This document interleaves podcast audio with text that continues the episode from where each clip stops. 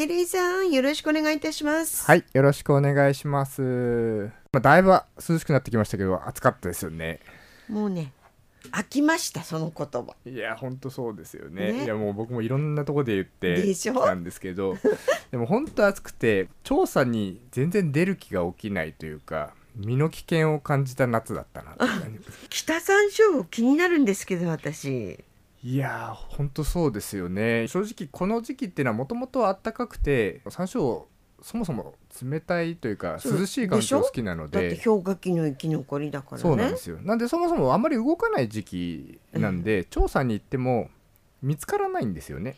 まあそれはわかるんですけど。隠れちゃって。実際に今回の暑さがどう影響したかって正直まだ分かんないんですよ。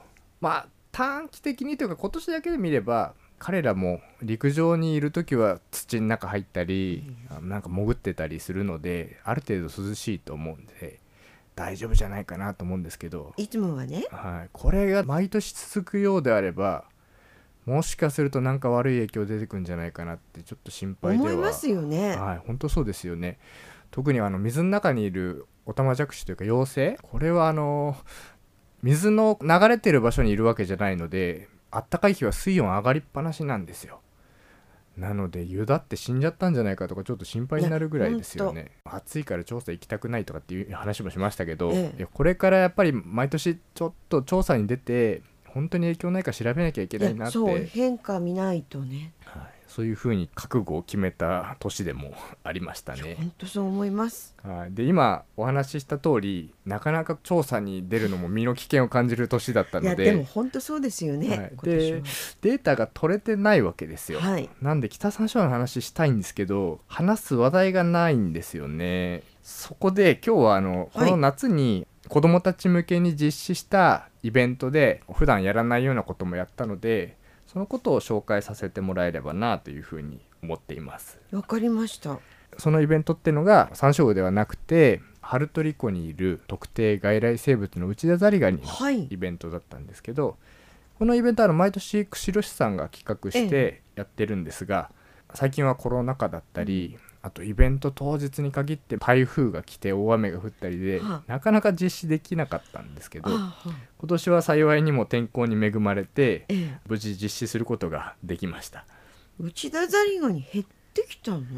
そうですね。毎年やってる駆除の結果だけ見ると、かなり数は減ってきてるんじゃないかなとは思うんですけど、それでもまだまだ続けなきゃいけない段階ですし、地域の方々にも知っていただかないと、まあそうですねこれからどうなるかっていうのがわからないのでイベントっていうのも続けてるわけなんですけど何やったんですか？まずあの子どもたちと一緒にいつもどんな風に駆除してるのかあっていうはいはい。体験をしてもらおうっていうことで、ハルトリ湖の昔ボート乗り場あったあたり駐車場とかあるんですけど、ええ。あの辺りに集合してもらいまして、うんうん。そこにあの前日からあの普段駆除の時に使ってる罠をいくつもかけて、ええそれを子どもたちと一緒に引き上げますっていうような作業をしたんですじゃあもうよね。すでに罠は仕掛けてあったんですね。そうですね、ええ僕が前の日に行って、在家に入れよと思って仕掛けてたんですけど、はいはい。今年めちゃめちゃ暑い年だったじゃないですか、今までの経験から言うと暑い年ってザリガニがなかなか取れないんですよね。そうなの？彼らも水温上がると苦手なの？もともとあのやっぱり釧路みたいな冷涼な環境にいるようなザリガニなので、暑いの苦手なんであすよ。そうなんだ。なんで取れないんじゃないかなってすごい心配してたんですけど、えまあ、いざ蓋を開けるとかけた罠に無事にザリガニも入ってくれて子供たちも結構興奮して引き上げてくれてたんですけどそのザリガニとかを普段はお見せして他に魚とかも取れるんですよね。あはい。なので魚とかザリガニとかエビとかそういうものを子供たちに説明していつものイベントだったら終わるんですよ。え今年は一応もちろんそこまではやったんですけど、ええ。それだけだとやっぱり面白くないなうん。ということで、ええ。そこからさらに一歩踏み込みまして、ええ。今年はあのザリガニの解剖ですか。ええ。実際ザリガニっていうのがどういう体を作りをしてるのかとか、オスとメスでどんな風に違うのかとか、うん。そういった部分を、はい、学習してもらいたくて解剖っていうのに踏み込んだわけなんですけど、その前に聞いていいです？はいいいですいいです。普段の内田ザリガニの捕まえるはい。罠ってどんなものなの？ああそれはですねカニカゴとかっていうと大体皆さんイメージつくんですかね。はい。カゴ罠なんですよね。あは円筒状のカゴ罠に中にあのサンマとか餌を放り込んで、はい、それを水の中に1日沈めとくんですよ。いくつぐらいセットしたんですか？今回は10個ぐらいお結構ですね。入れましたね。いやもしかしたら取れないんじゃないかと思ああって怖くて10個ぐらい入れたんでえすけど。これ円筒形って長さ大体どのぐらい？だいたい横幅の長い方です。6 0センチ。六あ結構ですね。そうですね、うん。高さでいうと3 0センチぐらい。両側に穴が開いていて、うんうん。匂いを感じ取ったザリガニが集まってきて中中に入るんですけどこれを使ってもう10年以上ハルトリコでも駆除活動してるんですけどどのぐらい入ったの、今回ですか？10個仕掛けえて10何個体ですええか、ーそれだけしかいなかったの？そうなんですよ。多い時でどのぐらい？多い時っていうのがあ例えば何を基準にするか何年も前のザリガニが本当にハルトリコで多かった時、ええ。は一つの罠に多い時で50とか60とかってザリガニそうが入ってたんですけど最近はもうそんなことはなくて。でもやっぱりそういうことからすると内田ザリガニの数は減ってるんじゃないかっていうことそうですね。なんですね。なので全然取れないっていうのはすごい嬉しいんですけど、ええ。ただイベントに限った話で言うと取れないと本当困るの人間ので都合ですから。そうなんですけどね。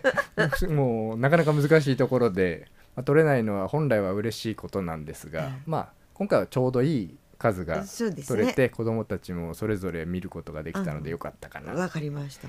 じゃ感あじですね。話戻しまして内田ザリガニの解剖ですね。そうですねこの内田ザリガニについて詳しく学びましょうということでチャレンジ的なことなんですけど今昔と違って生き物の解剖って結構小学校でも中学校でも大学でもうるさいんですよねやはり生き物を解剖するっていう行為自体。そうですねあ倫理的な部分とか、はいまあ、あとは子どもたちが気持ち悪いとか感じてしまうとかっていうことで、やっぱ話聞いてると大学とかの先生でもあの解剖の実習はやっぱ今は昔と違って無理強いできないえー、そうなんだ。私たちの頃なんか一人に一匹カエル当たってましたよ。そうですよねなカエル解剖生したりとか物学部がなんか取りに行って。あそうですよえね、えこの時はホッケとか解剖して中にいる寄生虫とかもいろいろ見てたんですけど、ならまだいい。そうですね。カエルですよ。いやカエルもやりましたもちろん。ただ今はもうそういうのがうるさいできないんだ。んですよ。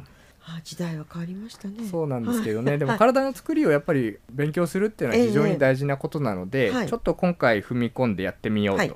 ただもちろん気持ち悪いし嫌だっていう方もいらっしゃると思ったので、捕獲体験まではみんな参加で、うんその後は希望者だけ来てくれればいいよって形にしたんですけど、えええ実際に解剖までやる人っていう話になった時にほとんどみんな来るって言ってくれたんですよねそう。なんだ。やっぱり初めから興味があるのね。そういうのね。そうですねなんですごいそれは嬉しかったのと驚いたのとという感じなんですけど、実際に捕まえた内田ザリガニを持ってあの博物館の方まで移動しまして、うんうん室内で解剖をすることになりました、オスとメスの違いってパッと見たらザリガニ分かるんですけど余分な発達した足があるのがオスなのでそういったものを見てオスとメスとか区別するんですけど、他にも本当は足の長さが微妙にオスとメスで違うとか個体じゃなくってオスとメスで違うの？そうなんですよ、うん。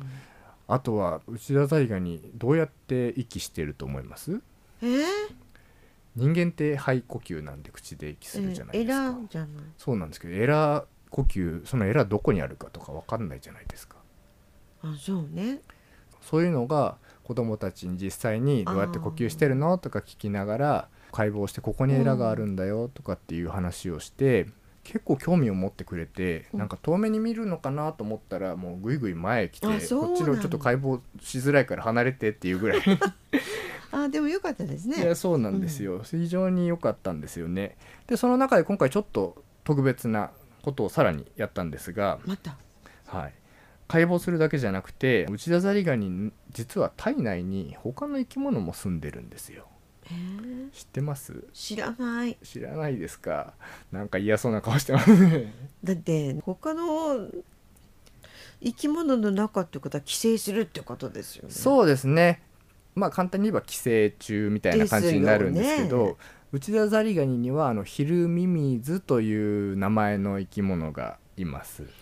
でもなんかあんまりいい感じしない。そうですね。まあ本当にその名の通りヒルとミミズの間ぐらいの生き物なんですけど世間的にはほとんど知られてない生き物ですよね、ええ聞いたことないです。いやもう世間が知らないだけじゃなくてもう研究者の世界でも非常にマイナーで日本中探しても5本の指で数えれるぐらいしか研究者がいない。あでも5本の指にいるのねそのぐらいは。いやそれぐらいいるかな。って今考えてる。んですそういうぐらいマイナーな生き物なんですけど、ええ。でもザリガニにとっては切っては切れない生き物であ。内田ザリガニだけじゃなくて。そうなんだ。助けられてるのねそれじゃあ。いやそういうわけじゃないんですよ、あそうじゃねないの。ただ必ずいるんですよ。日本ザリガニには日本ザリガニにつくヒルミミズがいて内田ザリガニには内田ザリガニにつくヒルミミズがいるんです。じゃあ内田ザリガニのヒルミミズは日本ザリガニにはつかない。つかないかどうかが今分かってないんですけど研究してるんだ。そうなんですよ。ことは内田ザリガニについてるヒルミミズっていうのは内田ザリガニと一緒に海外から来た外来種なんですけどあそうだよね。そうなんですよ、うん。でもそういうところってあんまりみんな考えてないので、うん。そういうところもちょっと今回考えてもらいたいなと思って取り上げたんですけど、ヒルミミズじゃあ内田ザリガニのどこにいるでしょう、知りません。先ほど話したあのえらエラの中に結構いるんですよ。へたたくさんいる場所だともう体の上を張ってたりするんですけどこのエラにいるものなんですが、ええ。サイズ的にはだいたい1ミリから2ミリぐらいで、肉眼ではちょっと探すのが難しいんですよ。